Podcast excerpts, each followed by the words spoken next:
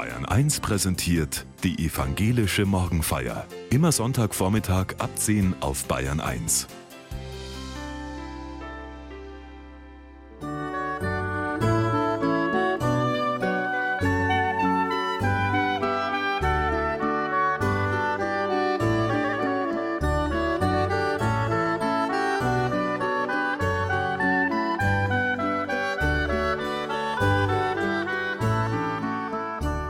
Du bist ein Gott, der mich sieht.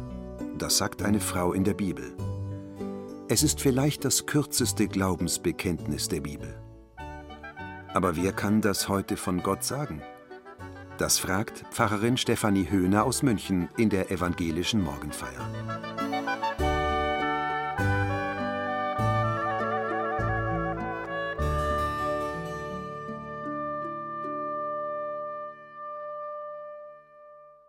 Du bist ein Gott, der mich sieht. Guten Morgen, liebe Hörerinnen und Hörer. Dieser Satz ist eines der kürzesten Glaubensbekenntnisse in der Bibel und es ist zu meinem ganz persönlichen geworden. Du bist ein Gott, der mich sieht. Dich, die du gerade schon das erste Mal aufgeräumt und dabei vielleicht über dein Leben nachgedacht hast. Dich, der gerade im Auto sitzt und immer noch genervt ist von der letzten Woche. Euch, die ihr gerade zusammen frühstückt. Mich, die hier am Radiomikrofon sitzt und viele Privilegien hat. Eine Wohnung, ein festes Gehalt, Freundinnen und trotzdem ihr Leben manchmal als zu schwer empfindet, auch wenn ich weiß, viele haben noch ganz andere Nöte. Du bist ein Gott, der mich sieht. Das ist zu meinem ganz persönlichen Glaubensbekenntnis geworden, als meine Welt vor ein paar Jahren zusammengebrochen ist. Ein großes Loch von Hilflosigkeit drohte mich zu verschlucken, und da begegnete mir dieser Satz Du bist ein Gott, der mich sieht. Das sagt eine Frau in der Bibel. Sie heißt Hagar. Auch ihre Welt bricht zusammen, obwohl die schon vorher nicht rosig war. Hagar lebt bei Abraham und Sarah und arbeitet dort als Sklavin. Abrahams Frau Sarah hatte keine Kinder bekommen. Sie hatte eine ägyptische Magd, die hieß Hagar. Sarah sagte zu Abraham: der Herr hat mir Kinder verweigert. Geh doch zu meiner Magd, vielleicht kann ich durch sie ein Kind bekommen. Abraham hörte auf Sarah. Er schlief mit Hagar, und sie wurde schwanger.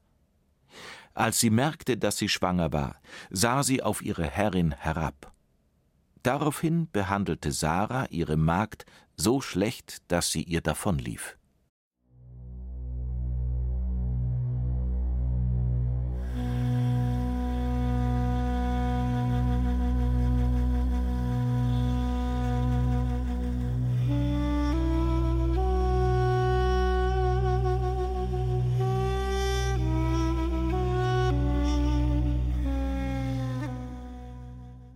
Hagar ist eine Sklavin aus Ägypten. Sie muss für Sarah arbeiten. Und noch mehr, sie muss Sarah gehorchen. Sie ist ihr Besitz. Und über ihr Leben darf Hagar nicht selbst verfügen, sondern nur Sarah. Darum kann diese auch bestimmen, dass Abraham mit Hagar schlafen soll, damit dieser endlich ein Kind und damit einen Erben bekommt. Hagar wird nicht gefragt, ob sie das möchte. Sie wird zum Sex genötigt, gezwungen, Jemanden zum Sex nötigen, das nennen wir heute Vergewaltigung und es ist eine schwere Straftat. Es tut mir weh, die Geschichte von Hagar zu hören und sie mir vorzustellen. Hagar war nicht die einzige Frau, der es so ergangen ist. Im alten Orient war es üblich, dass Familien Sklavinnen haben. Und dieses dunkle Kapitel ist bis heute nicht geschlossen. Es gibt zwar weniger Menschen, die als Sklavinnen leben, und sie heißen offiziell nicht mehr so, aber es sind viele, die in so einer Situation leben als Hausmädchen bei reichen Familien in Dubai, als Bauarbeiter in Katar, damit das Fußballstadion gebaut werden konnte, als Küchenhilfe auf Kreuzfahrtschiffen oder als Zwangsprostituierte in Europa. Hagers Geschichte aus der Bibel ist über 2500 Jahre alt, aber leider immer noch aktuell. Du bist ein Gott, der mich sieht. Das habe ich mir dieses Jahr als Überschrift gegeben, weil ich genauer hinsehen will. Weil Gott schon längst sieht, ich aber immer wieder Menschen übersehe. Doch Anfang des Jahres fiel mein Blick auf eine junge Frau aus Nigeria. Ich hörte das erste Mal von der Schwarzen Axt, Black Axe, eine Mafia-Organisation aus Nigeria, die mit Drogenhandel, Menschenhandel und Zwangsprostitution Millionen verdient. In einer Reportage las ich die Geschichte von Faith, eine junge Frau aus Benin City. Mich hat ihre Geschichte sehr berührt. Und sie ähnelt der, die ich auch einmal von einer Frau gehört habe, die jetzt hier in München lebt und von einer Organisation begleitet wird, die sich um traumatisierte Frauen kümmert, die geflüchtet sind. Faith wächst im Süden Nigerias auf. Als sie 13 Jahre alt ist, stirbt ihr Vater und damit der Ernährer der Familie. Weil das Schulgeld zu teuer wird, muss Faith die Schule abbrechen und arbeiten gehen, damit sie und ihre Familie überleben können. Mit 20 wird Faith schwanger. Der Vater des Kindes verlässt sie daraufhin. Jetzt muss Faith noch einen Menschen mehr versorgen. Sie arbeitet als Friseurin und dort im Salon hört sie das erste Mal von Töchtern in Italien, die ihren Familien Geld schicken, sodass diese sich sogar einen Fernseher leisten können. Faith hat nur ein kleines Radio mit Batterie. Irgendwann wird Faith von einer Frau angesprochen, die ihr vorschwärmt, dass Faith das auch haben kann. Ein Leben in Italien, Geld, ein Haus. Das war der Einstieg von Faith in die Stricke der nigerianischen Mafia Black Eggs. Die Frau vermittelt sie weiter an einen Mann, der sie nach Italien bringen soll. Die Summe für die Reise, wie er es nennt, ist beträchtlich. 35.000 Euro. Eine Summe, von der Faith und ihre Mutter keine Vorstellung haben, wie viel das wirklich ist. Aber der Mann macht beiden Hoffnung. In Italien gibt es so viel Arbeit, dass die Summe in einem Jahr abbezahlt ist. Faith und ihre Mutter glauben das. Bevor es losgeht, muss Faith noch einen Juju-Schwur leisten. Sie muss vor einem Priester versprechen, das Geld für die Reise nach Europa auf jeden Fall zurückzuzahlen. Andernfalls würde ihre Familie hier sterben. Der Juju-Schwur ist dem Voodoo-Schwur ähnlich und in Westafrika weit verbreitet, wenn Verträge abgeschlossen werden. Damit hat die schwarze Axt ein todsicheres Druckmittel gegenüber Faith, wenn die das Geld nicht zurückzahlen will oder kann. Faith beginnt ihre Reise nach Europa kurz nach Weihnachten. Mit 17 anderen jungen Frauen und Mädchen fährt sie auf der Ladefläche eines Lastwagens quer durch Nigeria bis in den Wüstenstadt Niger. Dort muss sie mit den anderen Mädchen erst einmal nur warten, eingesperrt in einer Lehmhütte weil es draußen zu gefährlich ist, sagt ihr Schlepper. Gestrandet in der Wüste, aber noch mit der Hoffnung auf das bessere Leben in Italien.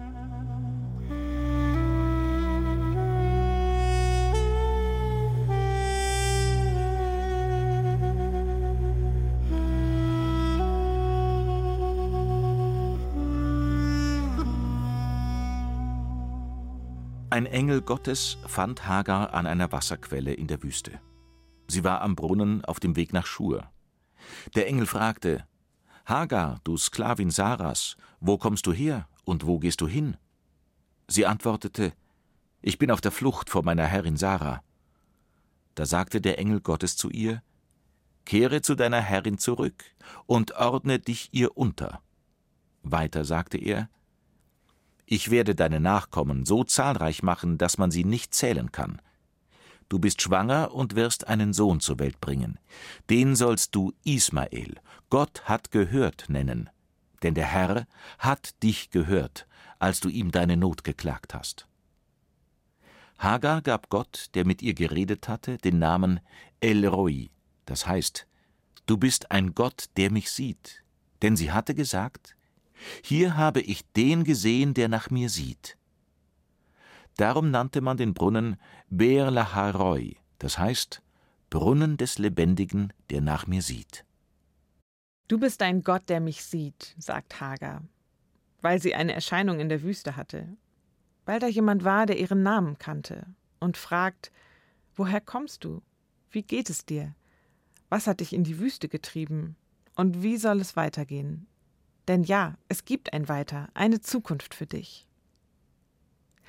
Liebe Hörerinnen und Hörer, das ist für mich ein Gänsehautmoment in der Geschichte. Hagar, die kein Zuhause hat, die körperlich und seelisch verletzt wird, die eigentlich nichts wert ist, wird angesehen und angesprochen. Dieser Moment ist für Hagar so groß, dass sie sagt, hier habe ich Gott gesehen, denn Gott hat nach mir gesehen. Das ist ein Gottesmoment für Hagar. Sie erkennt auf einmal, ich bin hier nicht allein mit meiner Angst, mit der Gewalt, die ich erleide. Da ist jemand, der das sieht und der sogar noch einen Plan mit mir hat, mitten in der Wüste, in der so viel Leben verloren geht. So wie das Leben von Faith. In Niger nehmen die Schlepper ihr Handy weg. Damit bricht ihr Kontakt zu Mutter und Tochter ab. Und damit haben die Schlepper auch alle Kontaktdaten von Faith, mit denen sie Druck ausüben können. Wenn Faith nicht mitmacht, wird ihre Familie bedroht. Nach Wochen in der Lehmhütte geht es endlich weiter. Faith wird mit anderen Mädchen auf Pickups zusammengepfercht, tagelang fahren sie durch die Wüste. Irgendwann gibt es keine Mücken mehr, nur noch Sand und Staub. Am Straßenrand immer wieder Menschenskelette. Faith verbringt diese Tage im Dämmerzustand auf dem Pickup. Endlich halten sie an. Faith sieht eine geteerte Straße und glaubt, dass sie jetzt endlich in Italien ist. Doch es ist erst Libyen. Für Faith bricht eine Welt zusammen. Sie wusste nicht, dass zwischen Afrika und Italien das Mittelmeer liegt. Wie sollte sie es auch wissen? Sie ist nur ein paar Jahre zur Schule gegangen, kann nicht richtig lesen und schreiben. Und niemand hat ihr erzählt, dass Italien hinter dem Meer liegt, dass es überhaupt das Mittelmeer gibt. Alle haben immer nur vom Geld und der Arbeit geschwärmt. Libyen ist heute Umschlagplatz von Menschenhändlern. Das ist Sklavenhandel im 21. Jahrhundert. Verschiedene Milizen kontrollieren das Land. Zehntausende Migrantinnen werden hier in Gefängnissen festgehalten, Frauen dort schon zur Prostitution gezwungen. Das blieb Faith erspart, weil sie mit Schleppern der Black X unterwegs war. Nach fünf Wochen wurde Faith mit den anderen Frauen ans Meer gebracht. Sie sollten in ein Holzboot steigen. 120 Personen sitzen dicht hintereinander. Faith hat Todesangst. Mitten auf dem Meer, immer wieder schwappt Wasser in das Boot. Faith betet: Gott, lass nicht zu, dass das Wasser mich schluckt. Drei Tage und Nächte sind sie unterwegs, mitten auf dem offenen Meer. Eine Wüste aus Blau, in der Nacht schwarz. Der Horizont verschwimmt mit dem Meer. Faith wird bewusstlos, bis sie endlich auf Sizilien ankommen, gestrandet in Italien, ihrem Traum.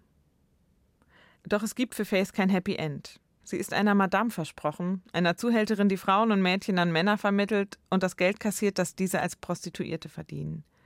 Angeblich zahlen sie damit die Schulden in ihrer Heimat ab.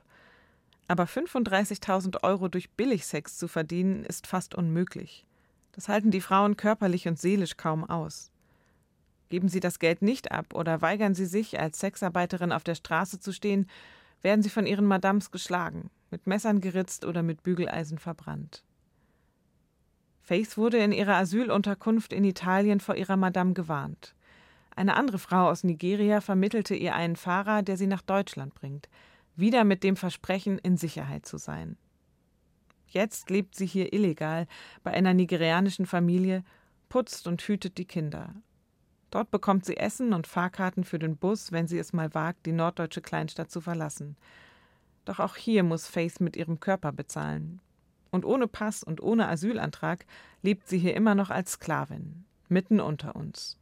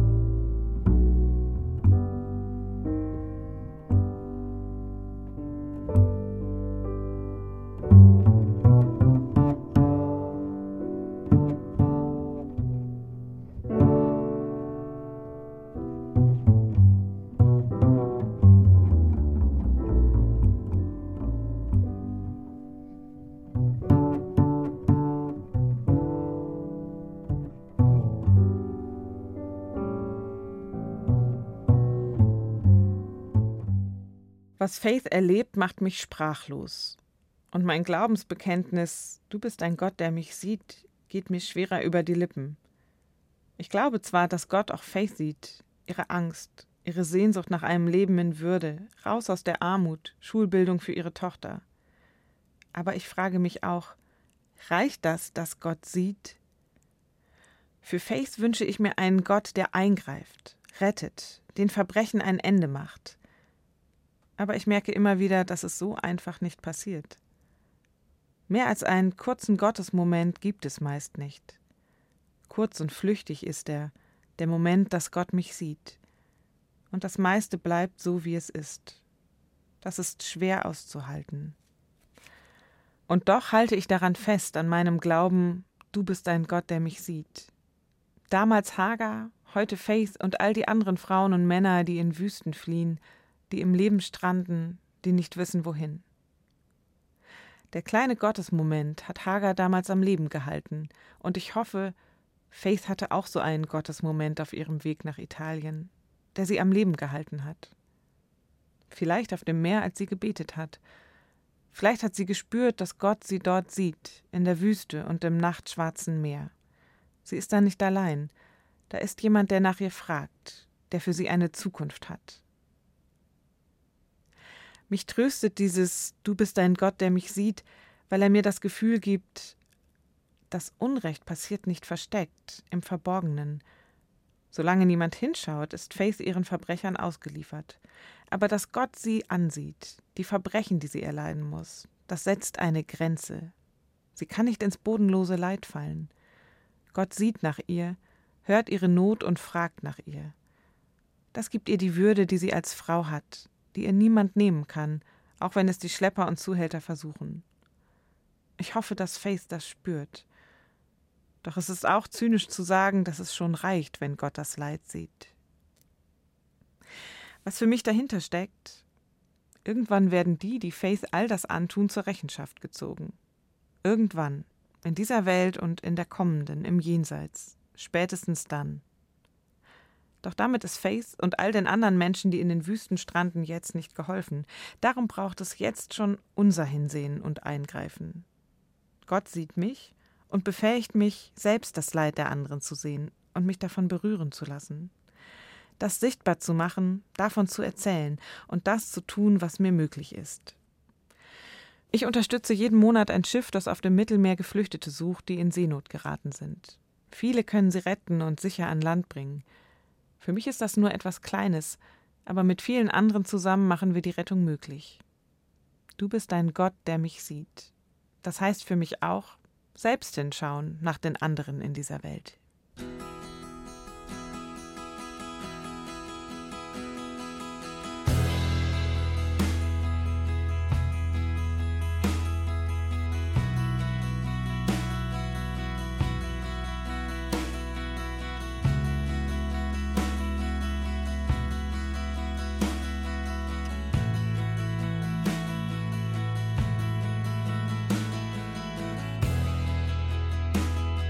There's no one in town, I know. You gave us some place to go. I never said thank you for that. I thought I might get one more chance. What would you think of me now? So lucky, so strong, so proud. Für Hagar gibt es kein Happy End. Sie geht zurück zu ihrer Herrin, die sie misshandelt hat. Sie bleibt eine Frau zweiter Klasse. Sie bringt ihren Sohn zur Welt und er heißt Ismael. Er ist der erste Sohn von Abraham. Wie es Hagar bei ihrer Herrin geht, wird in der Bibel nicht erzählt. Vielleicht ist die Angst geblieben, wieder misshandelt zu werden. Aber vielleicht hält sie die Angst aus, weil sie weiß, dass Gott auf sie sieht, dass ihr Leben wertvoll ist und Gott nach ihr fragt. Als irgendwann auch Sarah ein Kind bekommt, wird Hagar wieder aus dem Haus geworfen, dieses Mal mit ihrem Sohn. Und wieder flieht sie in die Wüste. Sie ist in Todesangst, doch wieder hat sie einen Gottesmoment.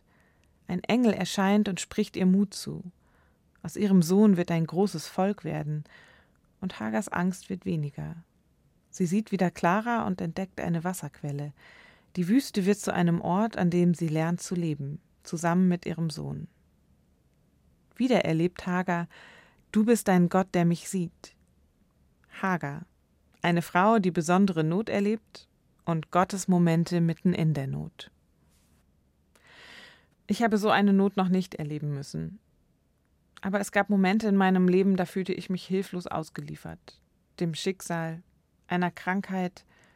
Es gab Momente in meinem Leben, da blieben meine Gebete unerhört, da wurde es nicht mehr gut. Das waren die Wüstenmomente. Und trotzdem habe ich da gespürt, dass ich der Krankheit und meinem Kummer nicht einfach ausgeliefert bin, sondern dass Gott mich sieht mit dem, was mir Angst macht, was mich leiden ließ. Mein Leben war danach ein anderes. Es fiel mir schwer, mich damit abzufinden, aber ich habe zurückgefunden in das Leben. Ich bin aus der Wüste der Einsamkeit, aus der Wüste der Angst zurück ins Leben gekehrt. Ich hatte dabei keine Gotteserscheinung. Aber wenn ich jetzt auf diese Momente zurückblicke, entdecke ich Gottes Momente in dieser Zeit. Weil da Menschen waren, die für mich da waren, die mich begleitet haben und für mich gebetet haben. Ich glaube, durch diese Menschen hat Gott mich angesehen. Durch sie habe ich gespürt, dass mein Leben wertvoll ist, dass ich als Mensch wertvoll bin. Und heute will ich hinsehen, wo viele wegschauen, weil ich glaube, dass ich, dass wir da gefragt sind. Vielleicht wird jemand durch Sie, liebe Hörerinnen, lieber Hörer, oder durch mich erleben, dass sie gesehen ist, dass er wertvoll ist. Wir sehen hin, wenn wir uns die Geschichten von Faith und anderen erzählen lassen, wenn wir sie uns nahe gehen lassen. Jede Lebens- und jede Leidensgeschichte verdient es, erzählt zu werden. Leid und Angst sollen nicht im Verborgenen bleiben und Gewalt und Missbrauch schon gar nicht. Erzählen und den Geschichten zuhören. Das ist ein Hinsehen, bei dem ein Gottesmoment entstehen kann. Du bist ein Gott, der mich sieht. Du bist ein Gott, der mich anschaut. So heißt das Lied, das Miriam Butmann zur Hager-Geschichte geschrieben hat, vor ein paar Jahren für einen Kirchentag. Ich spüre darin die zarten Anfänge, was sich im Leben ändert, wenn Gott nach mir fragt, mich anschaut. Da hört das Leid nicht einfach auf, aber es hält nicht mehr gefangen. Die Sorge bleibt, doch bedroht mich nicht. Du bist ein Gott, der mich anschaut.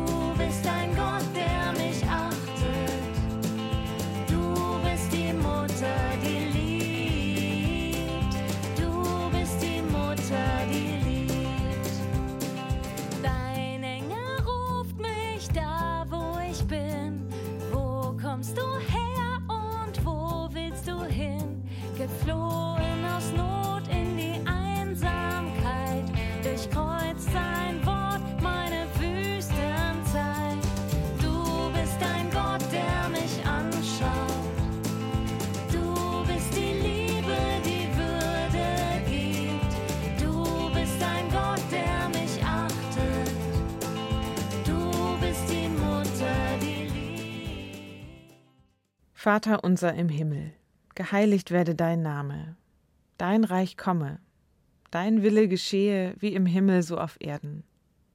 Unser tägliches Brot gib uns heute und vergib uns unsere Schuld, wie auch wir vergeben unseren Schuldigern. Und führe uns nicht in Versuchung, sondern erlöse uns von dem Bösen. Denn dein ist das Reich und die Kraft und die Herrlichkeit in Ewigkeit. Amen. Gott segne dich und behüte dich. Gott lasse ihr Angesicht leuchten über dir und sei dir gnädig. Gott erhebe ihr Angesicht auf dich und gebe dir Frieden.